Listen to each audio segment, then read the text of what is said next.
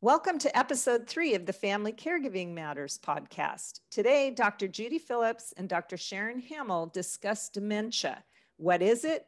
How does it impact caregivers, especially our college student caregivers, and treatments and resources that are available to help cope?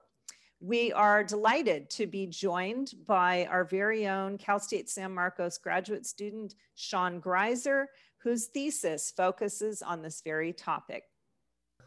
This podcast is being brought to you from California State University, San Marcos.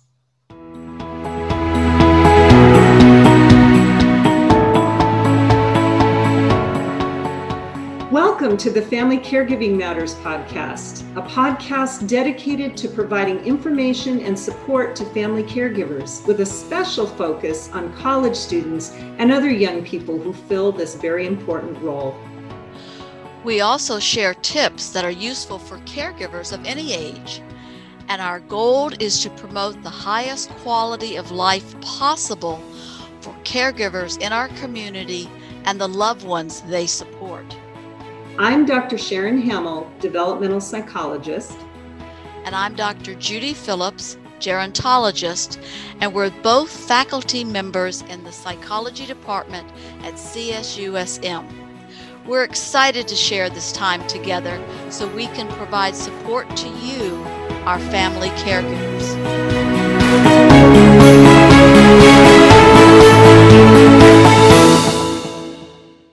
Welcome to episode three, where our focus is on dementia caregiving.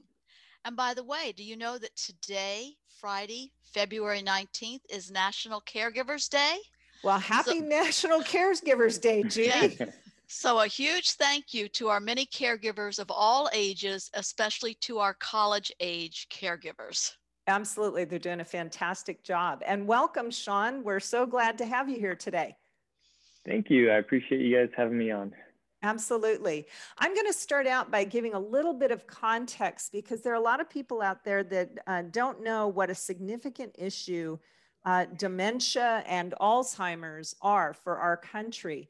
Um, we estimate, and this, this data comes from the Alzheimer's Association, that more than 5 million Americans are living with Alzheimer's disease. And by 2050, we expect this number to go up to 14 million. When you think about all the people that are involved in taking care of those individuals, you're really thinking about more than 16 million Americans who are providing unpaid care to people with Alzheimer's or other dementias. It's estimated that they've provided an estimated 18.6 billion hours of care, valued at $255 billion. This is a significant undertaking for families and friends in the US. Now, many of these caregivers include college student caregivers, like we were talking about in our last episode of this podcast. And it's important that we consider how to, is that experience um, different perhaps for these caregiving uh, college students. So that's one of the many reasons we are just delighted to have Sean Greiser here with us today, um, both for his knowledge and the fact that he, he sees uh, college student caregivers in the work that he's doing. So Sean, again, welcome. And what we thought we would start out with is really understanding the concept of what is dementia, what are the, the major types? Okay. Um, so I'll just go through um, some of the, I, I, selected the four main types of dementia, most common forms. Um, so dementia now is actually categorized in the DSM-5 as a major neurocognitive disorder. Um, but uh, dementia is still kind of the key term that people um, throw out for um, an umbrella of related disorders. So what most people think about with dementia really is a progressive memory loss that gets worse over time as the disease progresses. Um, however, that it can um, impact people in different domains or areas of their, whether it's cognitive performance or behavioral. So a, a few of the main um, domains are language and memory, or excuse me, learning and memory, language, executive functioning. So that's like things like planning, also complex attention. So paying attention to things in our, you know, in our everyday lives, uh, perception and motor functioning. So you can think of Parkinson's type diseases in that one, and also social cognition, which is how we think about ourselves uh, with other people and interact with others. So, of course, the big one that most people know about is Alzheimer's disease. This is the most prevalent form of dementia. And this one is really, you know, marked by uh, progressive memory loss and also emotional disturbances. So, um, this is really what we think about when we think of dementia in someone. Um, another very common form of dementia is vascular dementia. It starts after someone has a stroke. This can occur in um, some of the statistics are anywhere from 15 to 30% of people um, will develop a form of dementia after having a stroke. Your risk for having forming dementia after a stroke increase with age and other types of um, difficulties. So, so vascular dementia is pretty difficult to nail down. A lot of tests have to be done after a stroke is done to determine whether um, it was caused by the stroke or whether you had the whether you had dementia prior and it's just exacerbated your symptoms or not. Some of the typical things that we that are seen are executive functioning loss, so your ability to plan, um, things like that. Higher higher functions are um, typically go down a little bit. We forget new information, or you might have difficulty in visual spatial complications, what they call it. So this could be forgetting familiar locations, forgetting how to drive to work, getting around your house, and things like that. Uh, the third one that I chose was frontal temporal dementia. So this occurs in your frontal lobes and your temporal lobes. This is where things like personality are, language. This one is, is pretty common actually, and typically occurs in younger people actually. So anywhere from 40 to 65 is the most common onset for this one so like I said before, it impacts your personality. People might become a little more inappropriate socially, um, a little more impulsive, or you could go the opposite way to to where you're more apathetic to your surroundings, to people interacting with you, and things like that. Finally, one that um, a lot of people know about, because someone famous recently passed away with this, was uh, dementia with Lewy bodies. So um, if you'll think back, Robin Williams had this, and it was discovered after he passed away. So this is um, the second most common form of uh, dementia. It's pretty similar to Alzheimer's disease and the types of characteristics in the brain, but this one is associated with damage in the areas of thinking, memory, and movement. So um, this one you'll see a lot of Parkins, Parkinsonism in there. So rigidity in movement, slower uh, moving in movement, and things like that, and also um, a little more extreme symptoms with uh, hallucinations. So they can be either visual or auditory. But those were a lot of the things that Robin Williams was experiencing towards the end of his life that were hard for him to explain and for his family to explain.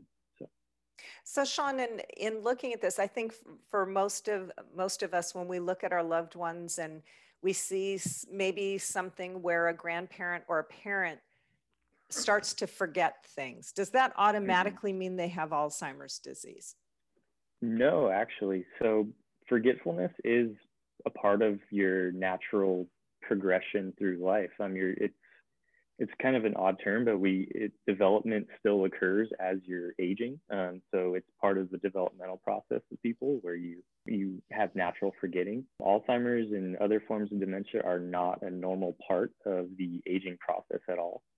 So um, whether someone, it, it really has to do with how it impacts your life from your baseline to where you're at now, and if it really impacts how you're functioning.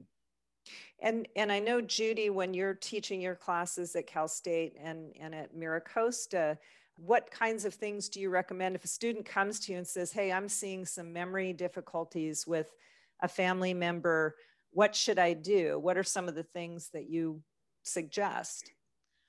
Well, I think the first thing I suggest is that they take their loved one to the doctor, okay, and to have them yeah. uh, seen by their doctor to have a physician formally diagnose and run them through tests because sometimes we find that hearing loss which is also a, a progression of aging could be the reason for somebody not remembering things. Because if you don't hear it, you can't remember it. And therefore, doctors can say, no, we just need to have a hearing aid. um, and and but they are the ones who have the more uh, in-depth knowledge they need to go to a neurologist maybe for some more specific test that's actually when uh, folks ask me about it i often recommend that they see a neurologist because sometimes a, a, family practitioner might mean well or but may not have the expertise that a neurologist True. would. And uh, but the, that family practitioner and other physicians as well can rule out things like drug interactions that mm. sometimes you get behavior changes or memory losses and you think oh my gosh what does my family member have? But it turns out that there's a drug interaction going on. They're taking a couple different meds that's why it's really important that they have a physician evaluate their condition to to make sure they know what it is they're dealing with. So judy sean's just described for us some of those uh, different types of dementia. How does dementia caregiving impact caregivers? In 2018, the Center to Advance Palliative Care and the Gary and Mary West Health Institute teamed up to conduct some focus groups and surveys of caregivers to find out what is the biggest caregiving challenges for dementia caregivers okay? And they found that there were many different challenges, but four of the most prominent ones were dealing with the memory loss and impact of the disease on their loved one, handling the stress and the emotional toll on themselves that caregiving for someone, uh, their loved one with Alzheimer's disease would bring about, having patience with their loved one and handling their loved ones' mood swings and behavioral changes. So, so those are the things that they're identifying as being the most right. challenging to deal with. What are some of the common emotional responses they're going to have to this? Well, there are many of them. Um, today, we'll just talk about four. Okay? okay. One is sadness. I mean, when you are dealing with the memory loss of a loved one, when you're dealing with their losing their memory of you, who you are, whether it's a granddaughter, a grandson, um, for our older caregivers of a husband or a wife, that can be very sad. All of the life that you've had before with them, they are gradually regressing back in time until they may look at you as their child, or they may look at you as their brother or their sister. Mm-hmm. So sadness is definitely something that is a emotion that is very common to caregivers of all ages when they are caring for their loved ones with Alzheimer's. Also, anxiety. What was identified by the survey is that Alzheimer's patients, and Sean, you know this, that they have mood swings and behavioral changes. They can be very calm one moment and then they can just erupt and become very agitated, very aggressive the next moment. And so that brings on a lot of anxiety. Mm-hmm. You know, what is going to happen in the next minute? What's going to happen in the next hour? So this makes caregiving especially difficult. And then there's stress. No matter what is the physical or the mental uh, disability of your loved one, stress is a part of being a caregiver. We also have found that life satisfaction is much lower for caregivers than non caregivers. And many times it is lower for women caregivers than men caregivers. So these are just some of the issues that may have an emotional toll on our caregivers who are who have loved ones with um, dementia or Alzheimer's. But there are also impacts on caregivers' physical health, and these will be topics of podcast in the coming weeks. Judy and I have spent a lot of time working with uh, caregivers on campus, and we recognize that people have some real deep interests in diving into more detail about the emotional impact, the physical impact. And so we have committed to uh, making sure that future podcasts give us more opportunity to do that. So we will be coming back to that in the coming weeks. Uh, Sean, coming back to you know these disorders, what yeah. kinds of treatments are available, and is it curable? Um, unfortunately, at this time, there are there is no cure um, for any of the forms of dementia that we talked about. But that doesn't mean that there aren't things that you can do to help calm the issues that we were were just discussing. Um, you know, there's always I like to say there's kind of two types of treatments available. So we have uh, medications and can be referred to as alternative uh, treatments. So uh, medications, there's always, you know, there's always risks and things like that, but there is some good evidence that they're useful. So there's things that are termed as anti-dementia type medications. So um, these were originally developed for like Alzheimer's disease because we knew the exact mechanisms in the brain that were being um, destroyed. So these things will help to kind of calm that, slow that process down, and hopefully slow down the um, the process of memory loss and behavioral changes and things like that. So you know those those have been shown to be a little bit helpful. Um, there's also different types of medications that have that weren't typically uh, that weren't actually developed for Alzheimer's disease or other forms of dementia. So one example um, would be antipsychotic medications are used to treat those um, behavioral and emotional symptoms that are uh, displayed in these in people with uh, a dementia diagnosis, whatever the form might be. Um, those aren't necessarily always the best thing to do to use, but they um, do show some help in, you know, um, relieving the stress that people with dementia might feel, or and especially with um, helping the caregiver to be able to provide better care to them if they're in a state where it's you know easier to do so. And then I'll get on to the second topic, which was alternative treatments. So these are things that aren't necessarily medical in um, you know in like a medical treatment per se, but um, do show some good promise as well. So um, a lot of these are really uh, sensory treatments, I'll call them. So things like massage or, or music or aromatherapy. Um, these have shown to be really helpful to people with that have dementia that are experiencing stress. So um, you can do things like giving them massages at certain times of the day where they where you know that they might be a little more agitated or anxious during the day. Um, so you can kind of cut that off right when it starts, things like that. One would be uh, music. So these are, you know, you might play certain music that you've enjoyed in the past. You know that that definitely helps people like me or people with without dementia um, a lot. You can do things like that, or also aromatherapy as well, where you um, put scents in like a, a diffuser. It's been shown to help people with dementia and without as well too. Um, so there's a lot of things that you can do. And I think one of the best things, one of the best goals that you can have when you're using these alternative treatments um, would, would really be trying to keep them in the home with you as long as you can.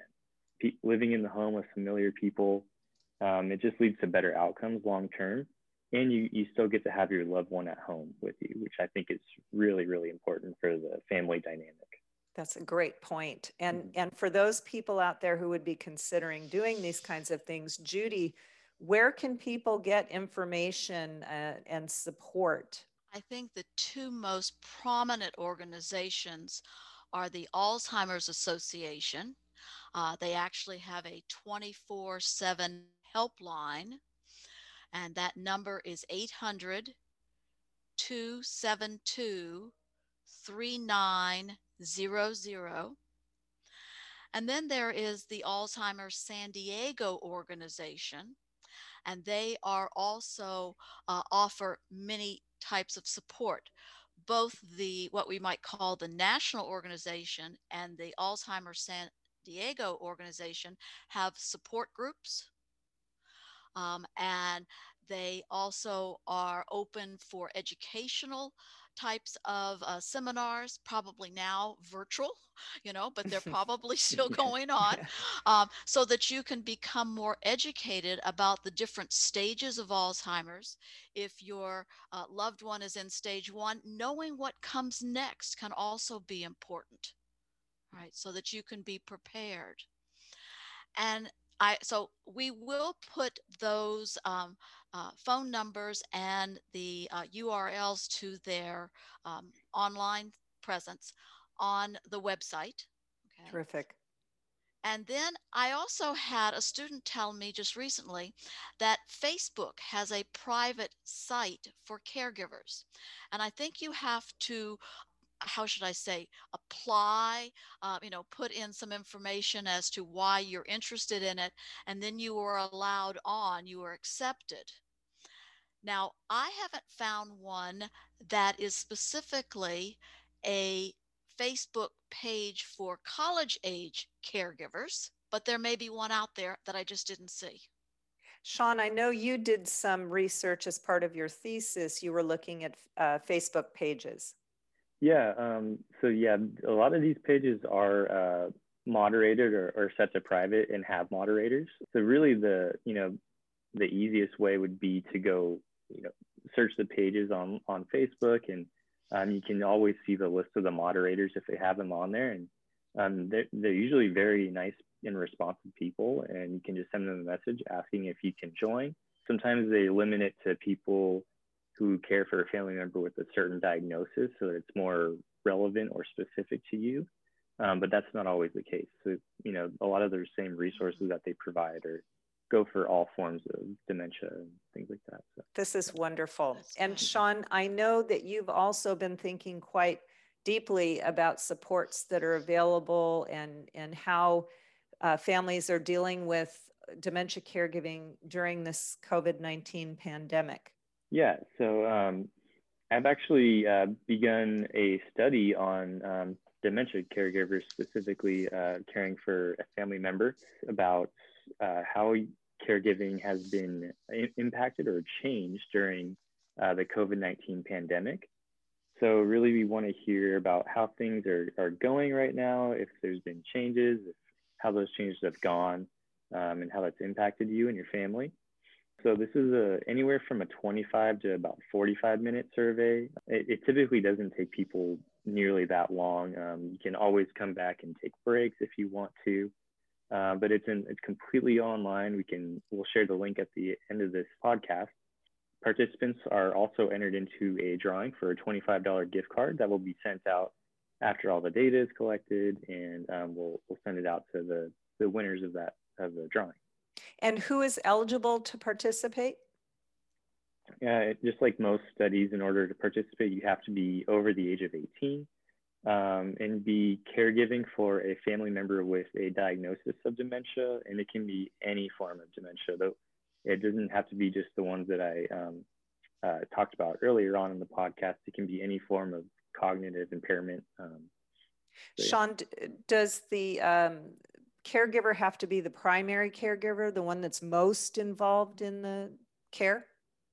So no, they actually don't have to be. Um, one of the uh, qualifications, I guess, or, um, that we like to have is someone who does at least one form of direct care for the person with uh, dementia. So this can include, but it's not limited to um, providing medications, um, feed your loved one, take them to the, a doctor's visit. So something um, direct form of care, but they don't have to be the primary or the decision-making caregiver. So if someone was um, you know, deciding about um, estates and things like that. They don't have to be that.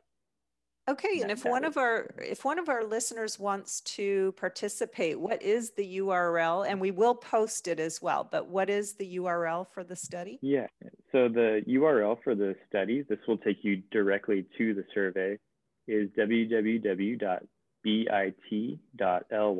forward slash COVID underscore support. Um, and that will take you directly to the survey um, all those letters are, are lowercase too. So. Okay, great. Thank you so much, mm-hmm. Sean. Judy, as we're talking about resources, one very important resource uh, that we've been discussing uh, before we started this podcast, the three of us were talking about it, and that is where do you go to get your loved one vaccinated with the COVID 19 vaccination?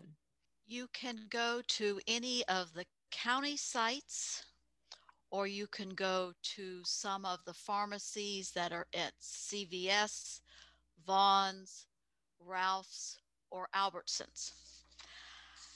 Now, you have to be 65 or older normally to be qualified now, but some new information has come about that now informal caregivers are now eligible for the COVID vaccine. And these informal caregivers, we would call family caregivers. I have not seen any age related to designate who is an informal caregiver or not, but there is a specific uh, process that you have to go through. What you have to do is you have to get a doctor's note, a doctor's letter. And this doctor has to be the doctor who is taking care of the person who we would call the um, care recipient, the one who is your loved one, whether it is your uh, grandmother, your mother, your father, etc. So the doctor has to write a letter that is very individualized. It can't be Xeroxed, it can't be reproduced. It has to be a, a, a very individual letter which identifies the informal caregiver as the person who is taking care of a patient underneath their um, care. Okay. And in the letter, it has to use the words informal caregiver. You cannot say family caregiver. The, the doctor has to say informal caregiver. And when you then sign up at one of the county COVID vaccination sites, this is the letter that you need to bring to show them. You can sign up online, or you could also go to 211, and they are open uh, 24 uh, 7 um, to help those who have no computers or those who have difficulty um, getting on computers um, and using computers to schedule their COVID vaccine appointments. And 211 is the one, your area code and 211. So okay. we have some folks that might be in Riverside County yes. or Orange County. So one area code 211 to get that kind of information. Um, Judy, Sean, this has been wonderful. This has been such great information for our community to, to know about dementia, how it affects us, where we can go to get some help. And future podcasts will continue to address specific issues that come up when we're talking about being a family caregiver, whether it's for loved ones with dementia or other uh, health difficulties. Uh, for now, I just want to say thank you so much to both of you for spending this time with us. And next thank time, you. we will be turning our attention to a more in depth discussion of emotional outcomes from caregiving and also the very important how to build support systems to help you cope.